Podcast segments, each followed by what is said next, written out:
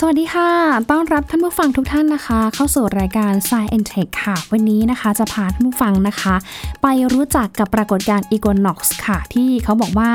ไม่ได้ส่งผลกระทบต่ออุณหภูมิโลกที่ผันผวน ที่อาจจะทำให้หลายๆ พื้นที่นะคะ ร้อนสูงสุดทะลุถึง 40 องศาเซลเซียสค่ะ และพาไปดูภาวะหิมะยอดเขาหิมาลัยค่ะ เขาบอกว่าตอนนี้นะคะละลายหนักมาก ส่งผลให้เกิดปรากฏการณ์เมื่อเขียวในทะเลอาหรับขยายตัวด้วยค่ะ ส่วนที่ทะเลเมดิเตอร์เรเนียนนั้นก็ไปพบเหมือนกันนะคะ ก็คือมีไมโครพลาสติกปริมาณหนาแน่นสูงสุด ก็มีผลต่อระบบนิเวศ และสิ่งมีชีวิตใต้ท้องทะเลด้วยนะคะ และสุดท้ายค่ะ พาไปดูหลุมดำที่เขาบอกว่า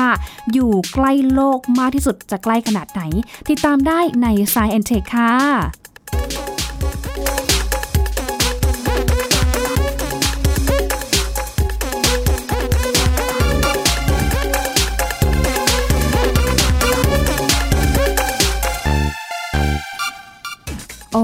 นะคะมีข่าวลือขึ้นมามากมายค่ะในช่วงนี้เขาบอกว่าปรากฏการณ์อีโกนอกซ์เนี่ยนะคะ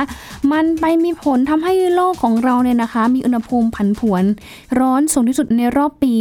นะคะ ร้อนสูงสุดถึง 40 องศาเซลเซียสหรือเปล่านะคะ เกี่ยวกับเรื่องนี้ค่ะทางกรมอุตุนิยมวิทยาเขาก็ชี้แจงเลยนะคะว่า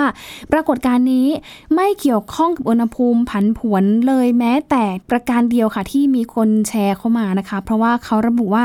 ณจุดจุดนี้ค่ะมันเป็นแค่แสงจากดวงอาทิตย์เนี่ยนะคะ ตั้งฉากกับเส้นศูนย์สูตรก็เลยทำให้กลางวันกับกลางคืนเนี่ยนะคะมี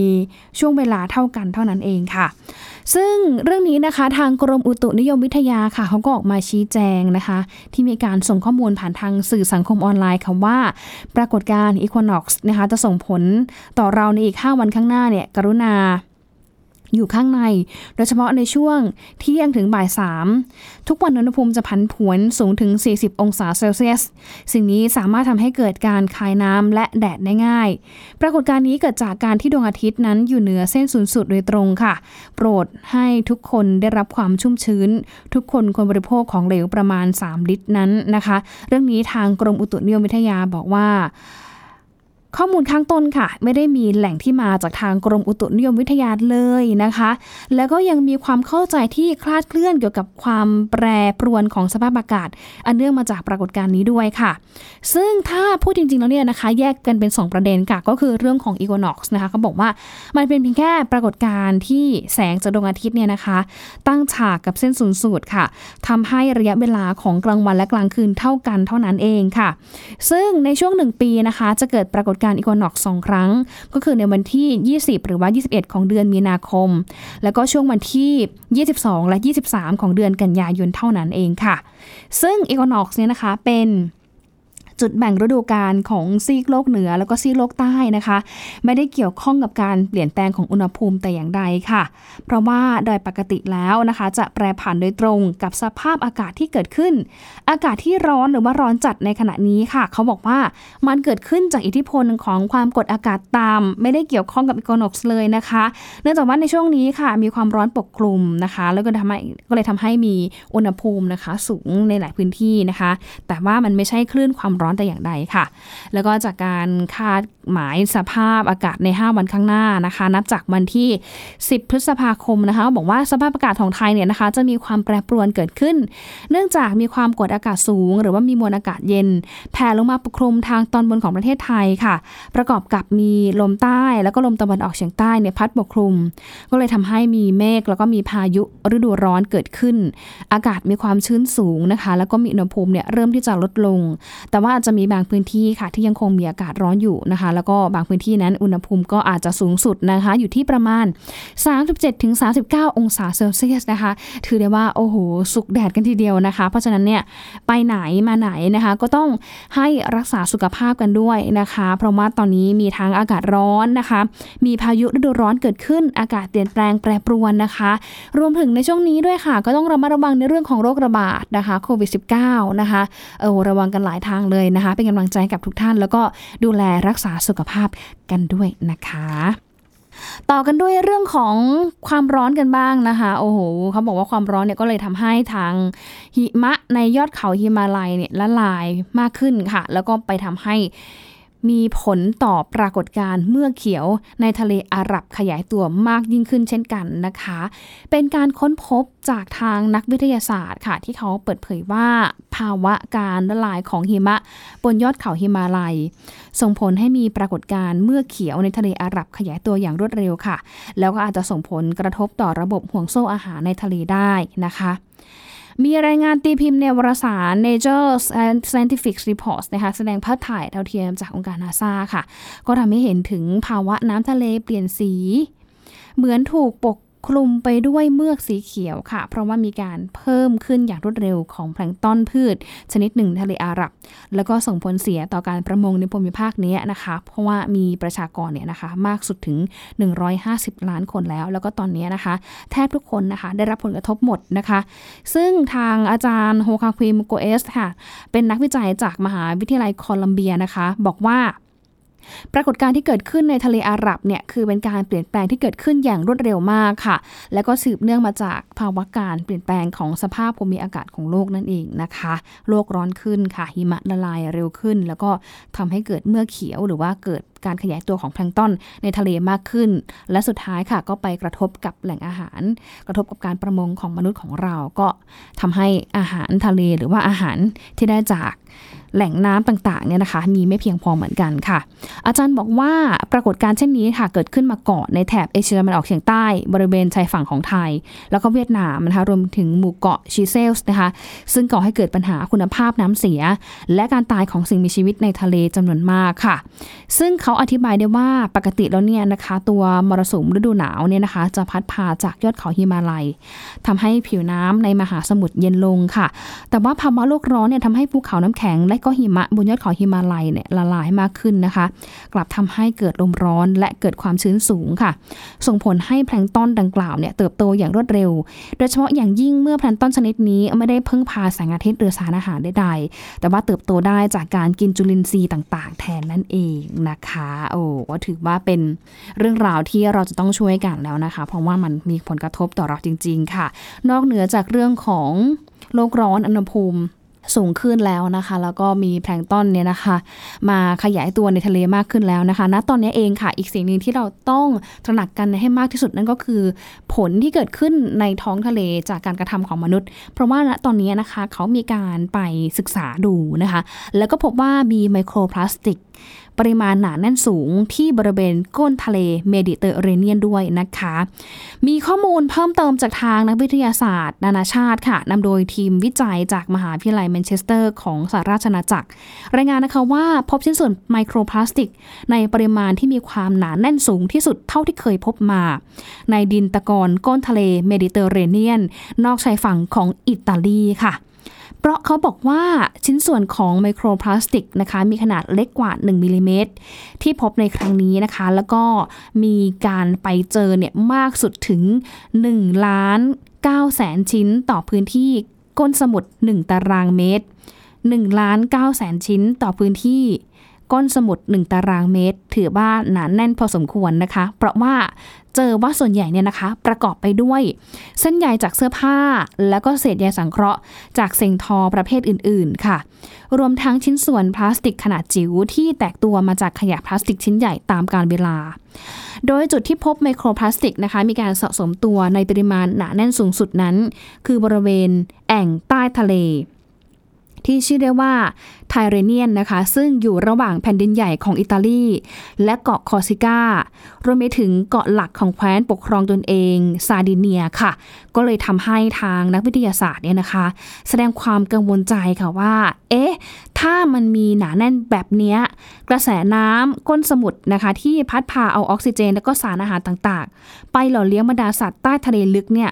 มันจะถูกไมโครพลาสติกเนี่ยนะคะปนเปื้อนในปริมาณที่สูงด้วยหรือไม่ เพราะว่านางมีเยอะจริง ๆ ค่ะ โอ้โหนะคะ เป็น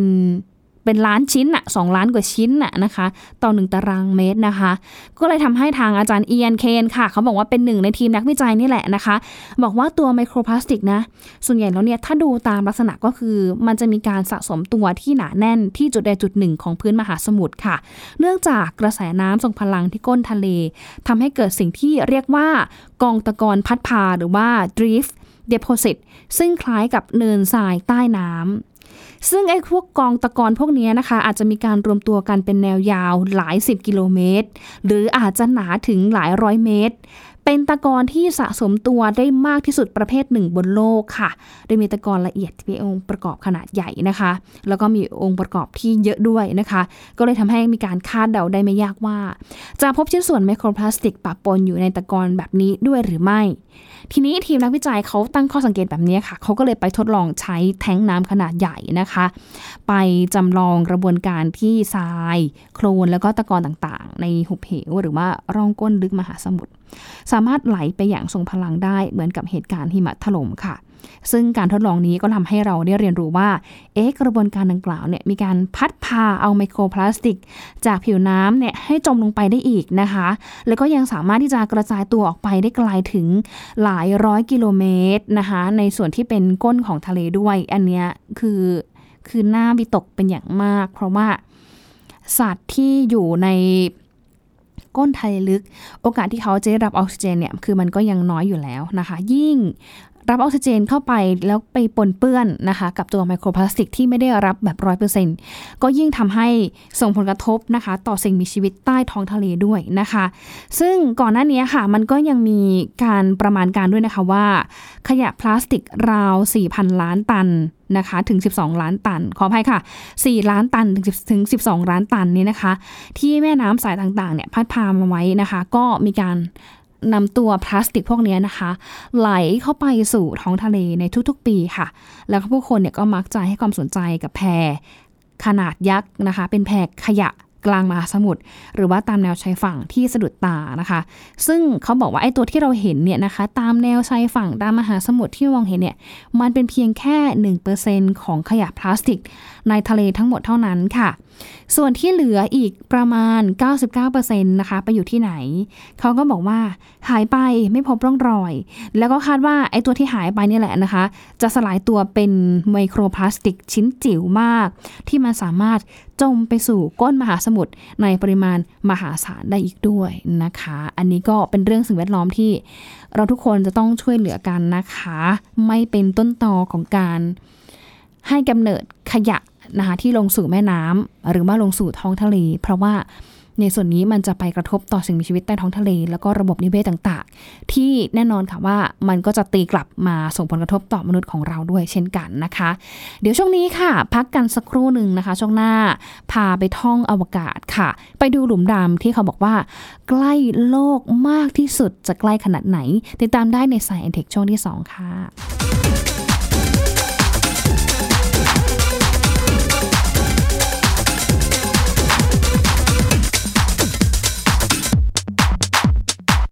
เพียงแค่มีสมาร์ทโฟน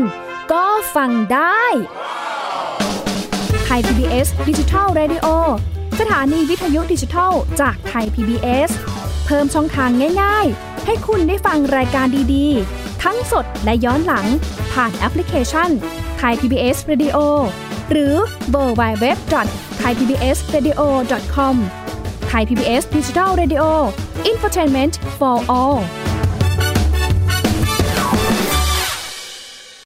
มากกว่าด้วยเวลาข่าวที่มากขึ้น จะพัดพาเอาฝุ่นออกไปได้ครับ มากกว่าให้คุณทันในทุกสถานการณ์ ตามที่กฎหมายดังกล่าวกำหนดเอาไว้ มากกว่ากับเนื้อหาเที่ยงตรงรอบด้านนำมาใช้ในคดีเมาแล้วขับ มากกว่า ในทุกทางออกของสังคม ป้องกันไม่ให้ปัญหาเกิดขึ้น มากกว่ากับข่าวรอบวันในทุกมิติ เครนก่อสร้างเกิดอุบัติเหตุขึ้น มากกว่าด้วยการวิเคราะห์ที่ตรงจุด ความพยายามของภาครัฐที่จะแก้ปัญหา และมากกว่ากับทีมข่าวมืออาชีพ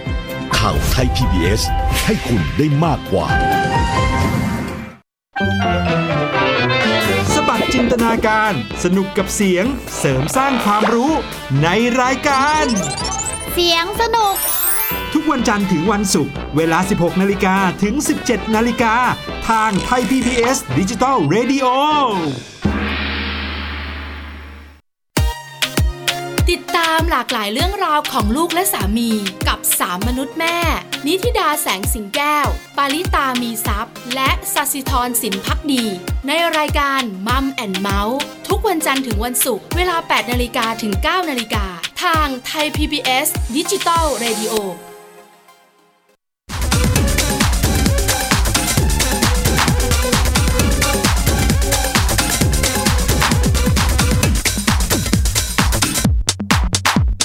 กลับเข้าสู่ Science Tech ช่วงที่ 2 กันแล้วนะคะ อย่างที่ให้สัญญากับท่านผู้ฟังเอาไว้ค่ะ ว่าจะพาไปท่องหลุมดำที่ใกล้โลกมากที่สุดนะคะ เพราะว่าล่าสุดนะคะ ทางสถาบันวิจัยดาราศาสตร์แห่งชาติ หรือว่าสดรนะคะ รายงานเมื่อวันที่ 7 พฤษภาคมที่ผ่านมาค่ะ เขาบอกว่าตัวหอดูดาวซีกฟ้าใต้แห่งยุโรปหรือว่า ESO นะคะ ค้นพบหลุมดำในระบบดาวคู่ HR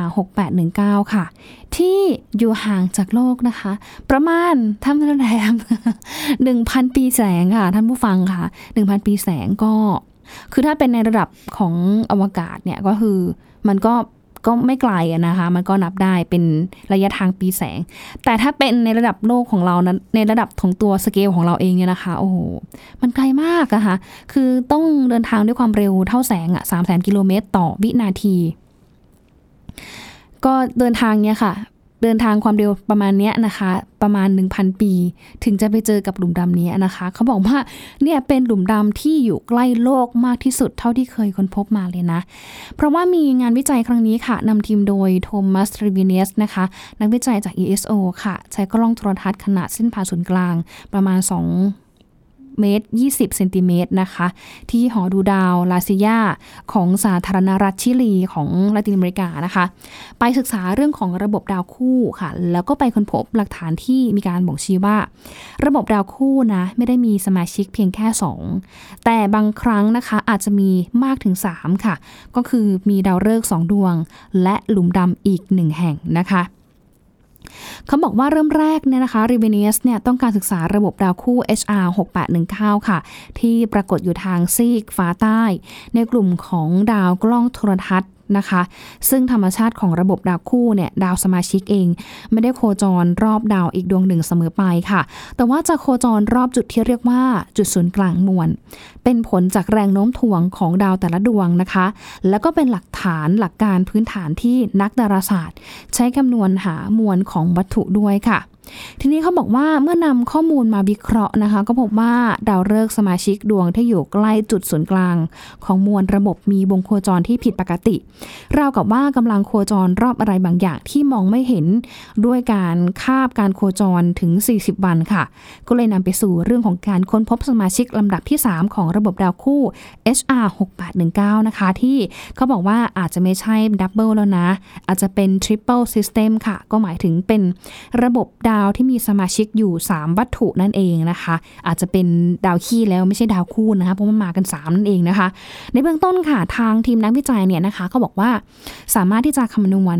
มวลของสมาชิกใหม่ดวงนี้ได้ค่ะ แล้วก็พบว่ามีค่าอย่างน้อยเนี่ยประมาณ 4.2 เท่าของมวลดวงอาทิตย์ วัตถุมีมวลระดับนี้นะคะ แต่ว่าไม่สามารถมองเห็นได้ค่ะ จึงเป็นอย่างอื่นไม่ได้เลยค่ะ นอกจากเธอจะเป็นหลุมดำนะคะ ซึ่งเชื่อว่าเธอเนี่ยนะคะเป็นหลุมดำที่อยู่ใกล้โลกมากที่สุด เท่าที่เคยค้นพบใหม่ด้วยค่ะ สำหรับความสำคัญของการค้นพบในครั้งนี้นะคะ ไม่ใช่เพียงเพราะว่ามันเป็นหลุมดำที่อยู่ใกล้โลกที่สุดเท่านั้นนะคะ แต่ว่ารวมเป็นถึงวิธีการที่นักดาราศาสตร์เองค่ะ ได้ใช้วิธีในการค้นพบด้วย นั่นก็คือเรื่องของหลุมดำประเภทนี้นะคะ เป็นซากของดาวฤกษ์มวลมากนะคะที่สิ้นอายุไข ก็คาดการว่าจะมีหลุมดำประเภทนี้ในกาแล็กซีทางช้างเผือกอย่างน้อย 100 ล้านแห่ง แต่ว่าในปัจจุบันค่ะ การค้นพบนั้นก็ยังไม่ถึง 100 แห่งด้วยซ้ำและเกือบทั้งหมดนะคะค้นพบจากแหล่งกำเนิดรังสี X ที่รุนแรงในอวกาศ ในขณะที่หลุมดำแห่งนี้ค่ะ ไม่พบการปลดปล่อยรังสีพลังงานสูงเลยนะคะ นอกจากนี้นะคะทีมนักวิจัยเองก็ยังค้นพบอีกระบบดาวคู่ค่ะที่เขาบอกว่าชื่อดาว LB1 นะคะ ซึ่งดาว LB1 นะคะเขาอยู่ในกลุ่มของดาวคนคู่หรือว่าเจมินีนะคะ ที่คาดการว่า อันเนี้ยคู่เนี้ยก็น่าจะมีเพื่อนมาอีกหนึ่งหนึ่งคนเหมือนกันหนึ่งวัตถุเหมือนกัน นั่นก็คือหลุมดำแต่ว่ายังคงต้องรอเก็บข้อมูลเพิ่มเติมนะคะ เพื่อยืนยืนยันอีกครั้งนะคะว่า หลุมดำเนี่ยนะคะ ซ่อนตัวอยู่ในกลุ่มดาวคู่ของ LB1 ด้วยหรือไม่ค่ะ แต่อย่างไรก็ตามนะคะเขาบอกว่าการค้นพบในครั้งนี้ อาจจะบ่งชี้ได้ว่า หลุมดำเนี่ยนะคะ มี หลุมดำประเภทนี้เนี่ยซ่อนอยู่ในระบบดาวคู่ดาวฤกษ์อีกมากมายค่ะ เพียงแต่ว่าเราเนี่ยยังไม่เคยมีใครค้นพบ เพราะว่าไม่เคยมีใครรู้ว่าจะต้องเริ่มค้นหามันมาจากที่ไหน ซึ่งการศึกษาในครั้งนี้นะคะ อาจจะเป็นจุดเริ่มต้นที่ไปสู่การค้นพบหลุมดำในกาแล็กซีทางช้างเผือกเพิ่มขึ้นอีกมากมายค่ะ แล้วก็อาจจะช่วยให้นักดาราศาสตร์เนี่ยเข้าใจถึงวิวัฒนาการของดาวฤกษ์มวลมาก รวมถึงกระบวนการชนกันของวัตถุในระบบดาวฤกษ์ลักษณะแบบนี้ต่อไปอีกด้วยนะคะ ก็ถือว่าเป็นเรื่องราวของการค้นพบหลุมดำนะที่อยู่ใกล้โลกมากที่สุดนะคะ อยู่ที่ประมาณ 1,000 ปีแสงเท่านั้นเองนะคะ แต่ถึงกระนั้นก็ตามค่ะ มันก็ยังต้องค้นหากันต่อไปนะคะว่าแท้จริงแล้วนะคะ หลุมดำประเภทเหล่านี้ยังคงซ่อนตัวอยู่ในระบบดาวคู่ได้หรือไม่ และระบบดาวคู่ที่เราศึกษากันอยู่นะคะ จะมีเพื่อนสมาชิกเข้ามาเพิ่มกันด้วยหรือไม่นะคะ แต่ถึงกระนั้นก็ตามค่ะ ดาวคู่เนี่ยก็ยังเป็น ระบบดาวที่ทางนักวิจัยนักดาราศาสตร์เนี่ยยังทำการค้นหากันต่อไปอยู่เรื่อยๆนะคะ เพราะว่าณตอนนี้เองมันยังมีระบบดาวคู่บางส่วนที่ยังมองไม่เห็น ล่าสุดนะคะเขาบอกว่าทีมนักวิจัยของนริตนะคะ สถาบันวิจัยดาราศาสตร์แห่งชาติ ร่วมกับทีมนักดาราศาสตร์ นานาชาติเนี่ยใช้กล้องโทรทัศน์ควบคุมระยะไกลอัตโนมัติ ขนาดเส้นผ่านศูนย์กลางประมาณ 70เซนติเมตรนะคะ ที่หอดูดาว เหมยกูมณฑลยูนนานของจีนค่ะ ซึ่งกล้องตัวนี้นะคะก็สามารถที่จะศึกษาพร้อมกันนะคะ กับเส้นผ่าศูนย์กลางขนาด ครึ่งเมตรนะที่หอดูดาวอินทนนท์เชียงใหม่นะคะ แล้วก็มีการใส่กล้องอีก 50 กว่าตัวเนี่ยมาร่วมสังเกตด้วยกันด้วย เหมือนเป็นการโคบเรตกันนะคะ ระหว่างกล้องดูดาวหลายๆจุดทั่วทุกมุมโลกนะคะ ไปช่วยกันบันทึกภาพนะคะ ปรากฏการสว่างขึ้นอย่างประหลาดของดาวฤกษ์ดวงหนึ่งนะคะ คือเขามีการร่วมกันบันทึกภาพเนี่ยมากมายเหลือเกินนะคะ แล้วก็แบบเก็บไปเรื่อยๆแบบนี้ค่ะท่านผู้ฟังคะแล้วปรากฏว่ามันเก็บได้มากสุดถึง 25,000 กว่าภาพ คือเยอะมากจริง ๆ ทีนี้ก็เลยเอามาดูว่าไอ้25,000กว่าภาพเนี่ยนะคะ มันเกิดการเปลี่ยนแปลงอะไรขึ้นบ้าง บางครั้งก็จะเห็นว่ามันมีแสงสว่างเกิดขึ้นอย่างที่ไม่เคยเกิดขึ้นมาก่อนนะคะ บางครั้งเนี่ยมันก็ยัง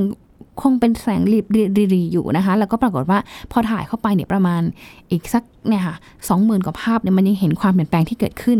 มันก็เลยทำให้ทางนักดาราศาสตร์เนี่ยเขาเกิดความประหลาดใจว่า เอ๊ะไอแสงที่มันเปลี่ยนแปลงแบบเนี้ยนะคะมันเป็นระบบดาวคู่ที่เรายังมองไม่เห็นอยู่หรือเปล่านะคะ ข้อมูลย้อนกลับไปในช่วงปี 59 เดือนสิงหาคมค่ะท่านผู้ฟัง เขาบอกว่ากล้องโทรทัศน์อวกาศ เกียนาของ ESA หรือว่าองค์การอวกาศยุโรป ไปค้นพบการสว่างของดาวฤกษ์นะคะ ที่ชื่อว่า TOMAS 1940012บวก 3007533 อันนี้เรียกง่ายก็คือเป็นดาวคู่ TOMAS เนี่ยนะคะ อยู่ในกลุ่มของดาวหงส์แล้วก็มีการตั้งชื่อย่อปรากฏการณ์ดังกล่าวเนี่ยว่ากาย R 16 I นะคะ มันเป็นการสว่างขึ้นนะคะ ที่ทางองค์การอวกาศยุโรปเนี่ย แจ้งเตือนแล้วแหละว่า เธอฉันเจอแบบนี้นะ ขอให้นักดาราศาสตร์ทั่วโลกเนี่ยช่วยกันเฝ้าสังเกตการหน่อยนะคะ แน่นอนค่ะว่าทั่วโลกเนี่ยรวมไปถึงสนรของไทยของเราด้วย เขาก็ไปร่วมด้วยค่ะ ทีนี้หลังจากที่มันมีการแจ้งเตือนนะคะ เขาบอกว่ากล้องโทรทัศน์มากกว่า 50 ตัวทั่วโลกเนี่ยนะคะ เขาได้มีการ สังเกตการปรากฏการณ์แบบนี้ยาวนานมากถึง 500 วันค่ะ แล้วก็พบว่าปรากฏการณ์ดังกล่าวเนี่ย เกิดขึ้นจากปรากฏการณ์ไมโครเลนส์นะคะ มันเป็นแบบไหนคือเขาบอกว่ามันเป็นปรากฏการณ์ที่เกิดขึ้นจากการเลี้ยวเบนของแสง รอบวัตถุมวลมากตามทฤษฎีของไอน์สไตน์ที่เขาบอกว่าเมื่อมีวัตถุมาอยู่ระหว่างโลกกับดาวฤกษ์พื้นหลัง สนามโน้มถ่วงของวัตถุดังกล่าวเนี่ยจะทำให้แสงเนี่ยมันเลี้ยวเบนคล้ายกับเลนนูนค่ะ ก็เลยทำให้ผู้สังเกตการบนโลกเนี่ยเห็นดาวฤกษ์มีพื้นหลังสว่างมากขึ้นนะคะ ซึ่งการศึกษาของปรากฏการณ์ไมโครเรนเนี่ยก็สามารถทำให้นักดาราศาสตร์เนี่ยค้นพบวัตถุที่มีค่าความสว่างน้อย อย่างเช่นดาวฤกษ์ดาวฤกษ์ที่อยู่ไกลหรือแม้แต่กระทั่งหลุมดำก็อาจจะเป็นได้ลองสังเกตดูนะคะท่านผู้ฟังคะปกติแล้วเนี่ย เวลาที่เราฉายไฟฉายไปแสงมันจะแบบวิ่งตรงปรึ๊ดไปใช่ไหมคะแบบเร็วมากปรึ๊บแต่ทีเนี้ยถ้าดูในในระบบอวกาศ โดยเฉพาะเรื่องของระบบดาวคู่แบบนี้นะคะ แสงมันอาจจะไม่ได้เดินมาตรงแล้วแหละนะคะ แต่ปรากฏว่ามันเห็นแสงเลี้ยวเบนผ่านวัตถุใดวัตถุหนึ่งอยู่ ซึ่งวัตถุนั้นเนี่ยเราก็ยังมองไม่เห็น มันก็เลยทำให้นักดาราศาสตร์เนี่ยนะคะ เขาคาดการณ์ว่า ไอจุดที่มันมีการเลี้ยวเบนของแสงแบบเนี้ยนะที่แสงมันไม่ได้แบบผ่านมาตรงๆแบบเนี้ยมันน่าจะมีวัตถุที่เป็นหลุมดำเกิดขึ้น หรือไม่ก็เป็นดาวฤกษ์ที่เรายังมองไม่เห็นอยู่นั่นเองนะคะ ก็เลยทำให้เนี่ยแหละค่ะนักดาราศาสตร์นะคะ ตั้งใจที่จะศึกษาแล้วก็ถ่ายภาพกันมา 20,000 กว่าภาพนะคะ หรือบางที่นะคะแบบถ่ายเยอะมากคือถ่ายเป็น 1,000 กว่าภาพค่ะ แล้วก็จากการศึกษาเนี่ยนะคะพบว่าดาวฤกษ์ตัวนี้นะคะ สว่างขึ้น 5 ครั้ง เมื่อนำข้อมูลดังกล่าวมาสร้างแบบจำลองนะคะก็พบว่าเป็นวัตถุที่เป็นเลน ประกอบไปด้วยดาวฤกษ์2ดวงค่ะ ที่มีมวลขนาด 0.57 แล้วก็ 0.36 เท่าของดวงอาทิตย์ ดาวทั้งสองเนี่ยห่างกันประมาณ 2 เท่าของระยะห่างระหว่างโลกกับดวงอาทิตย์ก็คือประมาณ 300 ล้านกิโลเมตรนะคะ มีคาบโคจรรอบกันเนี่ยยาวประมาณ 2 ปีค่ะ แต่ว่าระยะห่างจากโลกของดาวคู่ดังกล่าวเนี่ยนะคะมีมากกว่า 2,000 ปีแสงค่ะ ก็เลยทำให้แสงที่มาจากดาวฤกษ์ทั้งสองเนี่ยสว่างน้อยกว่าความสามารถของกล้องโทรทัศน์ที่สังเกตเห็นได้ จากดาวคู่ดังกล่าวด้วยนะคะ ซึ่งเขาบอกว่ามันไม่ใช่วัตถุแรกนะที่ทางนักวิจัยของสนรเขาเจอก่อนหน้านี้ค่ะ เพราะว่าถ้าย้อนไปในอดีตเนี่ยเขาก็พบระบบดาวเคราะห์ที่ชื่อว่า คอนจิมะ 1LB ด้วยเทคนิคไมโครเลนมาแล้วเช่นกัน ซึ่งการศึกษาดังกล่าวนะคะก็ยังทำให้เห็นถึงศักยภาพของกล้องโทรทัศน์ของไทย แล้วก็ทั่วโลกค่ะ ที่สามารถทำงานวิจัยร่วมกันในระดับสากล แล้วก็ในระดับนานาชาติได้อีกด้วยนะคะ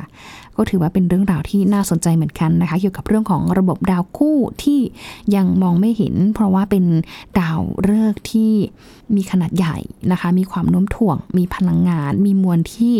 มากนะคะ ที่เราต้องศึกษากันต่อไปนะคะ ว่าดาวคู่ จากนี้ดาวคู่จะแปลสถานะเป็นอะไรนะคะ เป็นหลุมดำหรือเปล่านะคะ หรือจะมารวมตัวกันหรือดูดกันยังไงหรือเปล่านะคะ ก็ต้องดูกันด้วยเพราะว่ามันสามารถที่จะแปลสถานะได้เป็นหลายอย่างนั่นเองนะคะ เหมือนกับดวงอาทิตย์ของเราเนี่ยแหละนะคะเขาบอกว่าเดี๋ยวจะมีอายุประมาณ 5,000 ล้านปีนะคะ นับจากนี้แล้วก็ถ้าหลังจากนั้นเนี่ยนะคะ มันก็เริ่มที่จะเดินทางเข้าสู่วาระสุดท้ายของ